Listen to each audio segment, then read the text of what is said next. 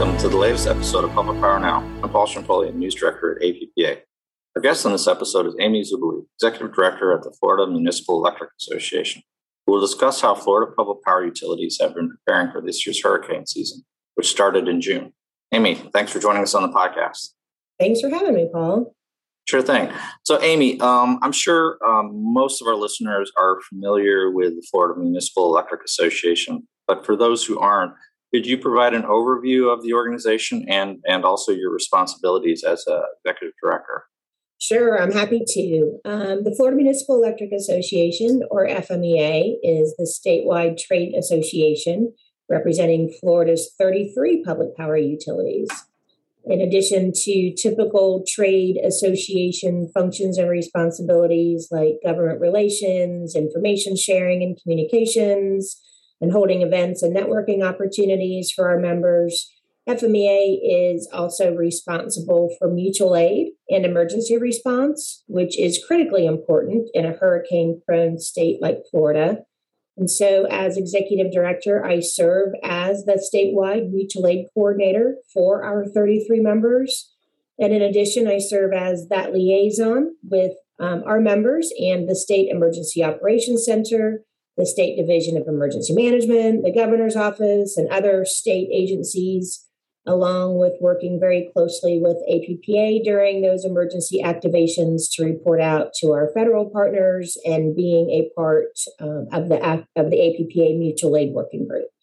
Great, thanks for that overview. Um, so, just turning to the topic at hand for our, our discussion, could you give uh, our listeners an, an, overview of uh, the outlook for this year's hurricane season?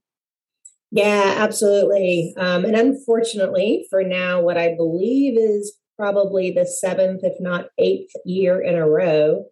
Uh, forecasters, including those from the National Hurricane Center, are predicting an above average hurricane season, which could mean a range of 14 to 21 named storms, of which they say six to 10 could become hurricanes, including three to six major hurricanes. So while we have no idea where those hurricanes, let alone those major hurricanes, could hit, um, we are certainly prepared for um, having a very, very active season in Florida. Great, and so that's a that's a good segue into my, my next question as it relates to preparation. Um, could you talk about how public power utilities in Florida have been preparing for this year's hurricane season, and uh, more specifically, the role played by uh, FMEA? Yeah, sure.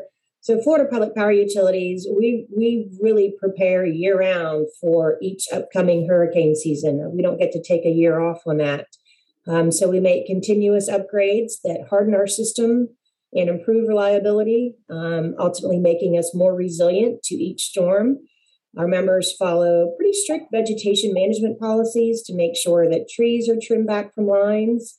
In addition, they also do regular pole inspections of their system um, they also have internal hurricane plans that they review on a regular basis, and they conduct storm drills and exercises simulating different scenarios.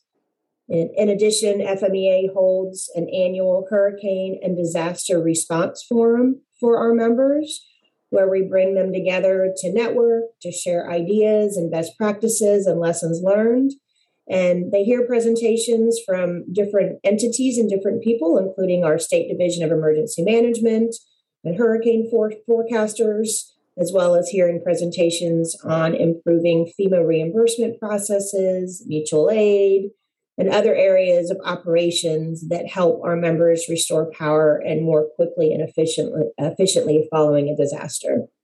Uh, supply chain challenges are, are the hot hot topic of the day um, for for the power sector. And um, so so in that context, um, I had a two part question for you. First, could you describe how much of a concern are those ongoing supply chain challenges uh, in, in the t- in the context of hurricane pre- preparation, and also has FMEA taken any steps to mitigate uh, those challenges um, in the lead up to this year's hurricane season? Yeah, wow. Supply chain challenges are presenting a whole other layer of concern to hurricane season this year. You know, we we thought two years ago having COVID added in as an additional layer onto hurricane season was a challenge. And now we still have the, the lingering effects of COVID as well as now we've got these massive supply chain. So Um, it's a huge concern for us. Typically, leading up to a hurricane season, our members increase their stock of their electric system supplies and materials, like transformers, knowing that if they get hit, they have excess surplus of materials on hand. Um, lead times on transformers have typically taken three to six months, are now taking about 18 months up to two years.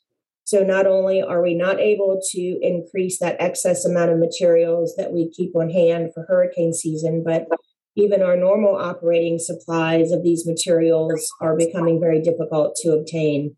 So if Florida or really anywhere is hit with a major hurricane or multiple hurricanes, we will most likely have difficulties obtaining the needed materials to restore power. And even in a mutual aid type situation, relying on other utility partners to help that backfill of supplies may become difficult because they supplies are very difficult to obtain across the board. So others may be very reluctant to release their um, supplies if they have access to release. So, um, to answer your second part of that question, communicating these supply chain challenges has been really a top priority for FMEA of late. Um, we've communicated these concerns with the Florida congressional delegation, as well as multiple state leaders, including our governor and our Florida director of emergency management. Um, in turn, uh, 23 of Florida's 27 congressional members signed on to a delegation letter to the FEMA Administrator Criswell, stressing that the critical nature of this concern and asked for FEMA to employ mitigation efforts with the local Florida electric utilities to um, help ensure or try to ensure that transformers and other electric grid equipment will be available ahead of um, the first disaster, assuming that we will be hit this season.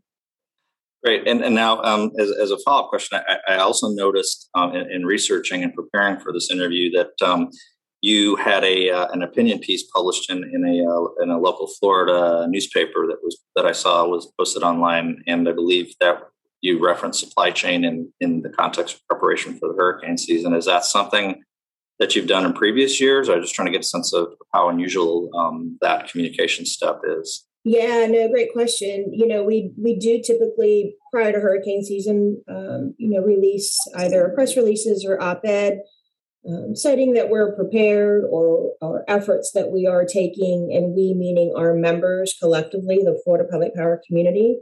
Um, again, as part of the communication efforts on raising awareness on these supply chain concerns, we did focus that that op-ed um, on those issues, just so that again we're raising awareness, letting um, our customers and our communities and other state and federal leaders know that this is on the forefront of our minds.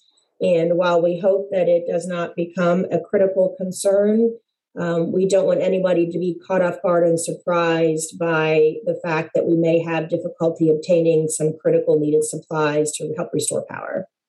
And uh, so, so my question is, and I and I know that obviously each hurricane season is unique, um, and and as you pointed out earlier, um, you know we don't have a crystal ball as to the severity uh, potential for this year. But um, I was wondering if if there were any lessons learned from last year's hurricane season that are being applied to planning for this year's season.